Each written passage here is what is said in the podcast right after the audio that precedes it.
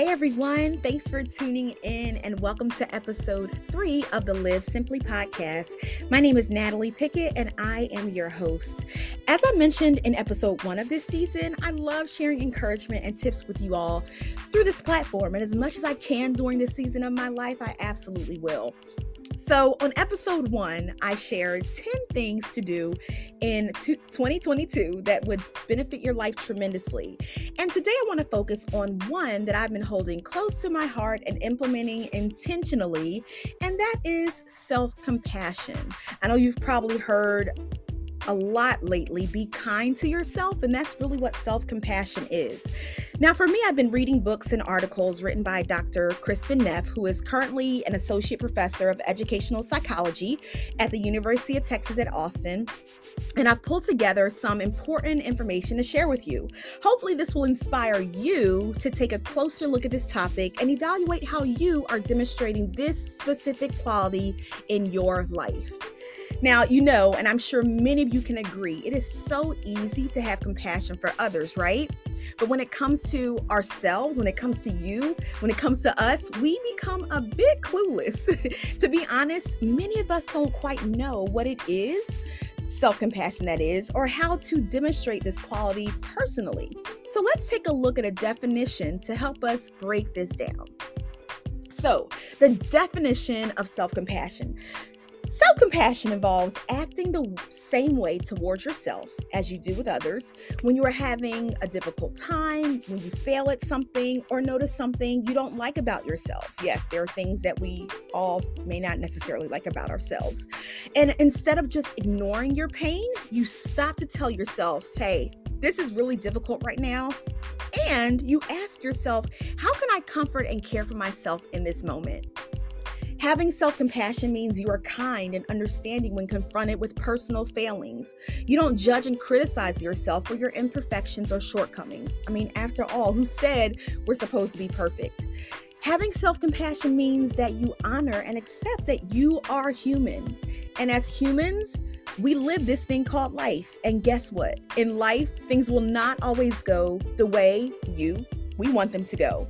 You will experience frustration and loss. You will make mistakes, but the more you are open to this truth instead of working to be perfect, the more you will be able to feel compassion for yourself and in turn, compassion for others.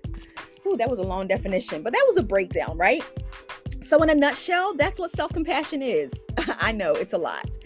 But now that I've given you an overview, a definition of what self compassion is, um, and I think it's easy to get it mixed up with other things, other words that we may hear. So I want to also take some time to look at three things that self compassion is not. Three things that self compassion is not. And once again, these are this is information I've pulled from Dr. Kristen Neff, um, and I'm going to actually share her website and some other notes um, from her um, that's going to help support you in really practicing self compassion. So, this is just a commercial break to don't forget to look at the podcast notes to get those links. All right, now, three things self compassion is not. The first thing self compassion is not, it's not self pity.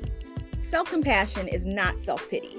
Now, when we look at self pity, that's excessive, self absorbed unhappiness over one's own troubles. Self pity is pretty much being obsessed with your own problems. You think you're the only person dealing with whatever may be going on, and you forget that others have similar, and might I add, at times worse problems than yours. Now, um, when it when we think about self-pity, it actually causes you to have an incorrect perception of relationships. In one of her articles on her website, Dr. Neff mentions that when one feels self pity, they ignore their interconnections with others because they feel that they are the only ones in the world who are suffering. And this causes one to feel isolated and disconnected because one is wrapped up in their own emotional drama. Now, unlike self pity, Self compassion allows you to have a more balanced and objective perspective. Self compassion says, yes, what I'm dealing with is very difficult right now, but it's also a part of life. As bad as it, bad as it is, may, it may hurt or confuse or mess me up. I'm a person and, and people struggle at times. At the same time, self compassion says, I am not the only one and I am not alone. So that's really important. Self pity is not self compassion, self compassion is not self pity. The second one, self compassion is not self indulgence. Now, when we look at self indulgence, that's excessive or unrestrained gratification of one's own appetites, desires, or whims. It's allowing yourself to have or do things that you like, especially when you do them too much or too often. And no, I I I, I know how this can kind of be like, well, why why is that a bad thing? But there are certain things that if you allow yourself to do them too much or too often, they can actually have a negative impact on your life. And that's really what we're talking about. Um, in our research, Dr. Neff found that many people say they are reluctant to be self compassionate because they're afraid they would let themselves get away with anything.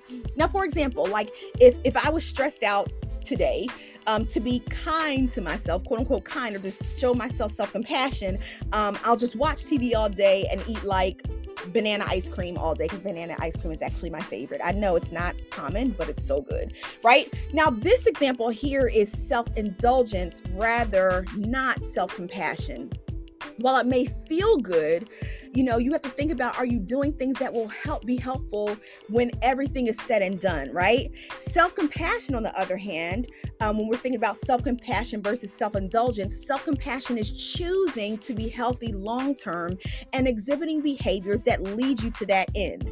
Indulging in things such as drugs, overeating, um, like just being a couch potato, sitting and watching TV all day long, those won't, all right? They won't give you a healthy long term um, in the end, right?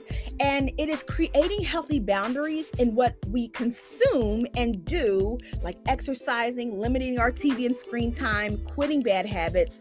Those are the things that are going to help us to um, be healthy long term.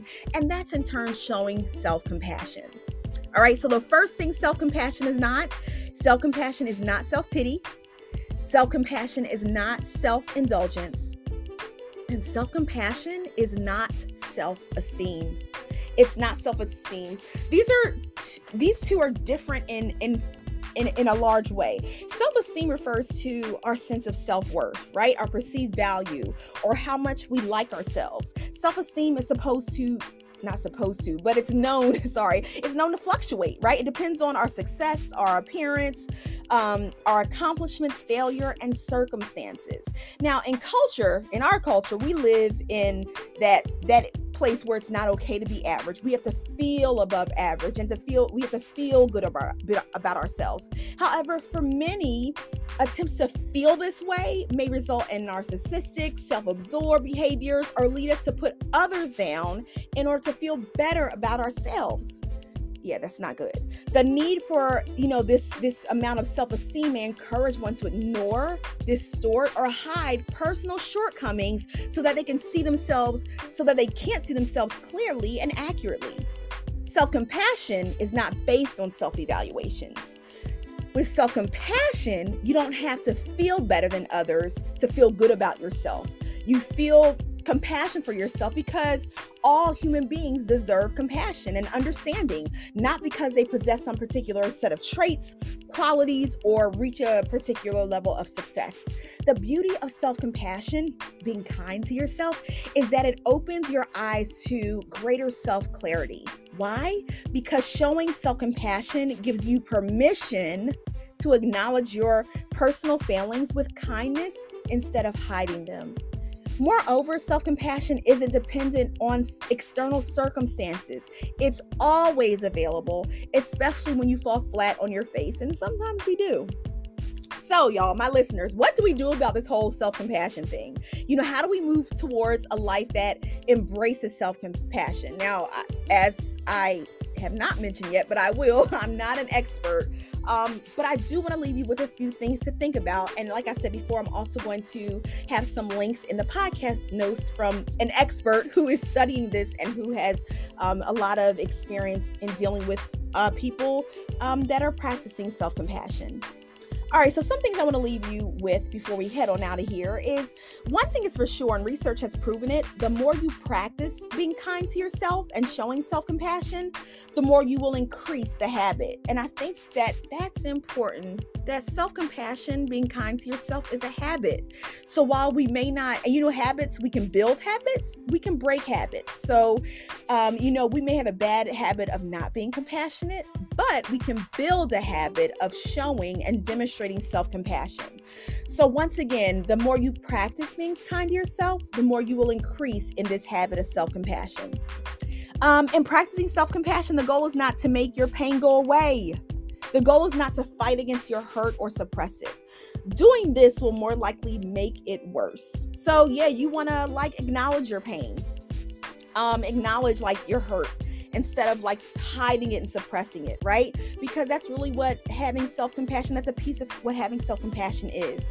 Um, believe it or not, self compassion, practicing self compassion means to acknowledge and, like I said, accept the pain and respond with kindness and care, just like you would with a friend um, experience a hurtful moment, failure, or imperfections. Like, think about someone who may have failed at something or didn't get a, a specific job they may have wanted, or I, I don't know, something may have happened. They didn't get an award that they had worked so hard for, you know?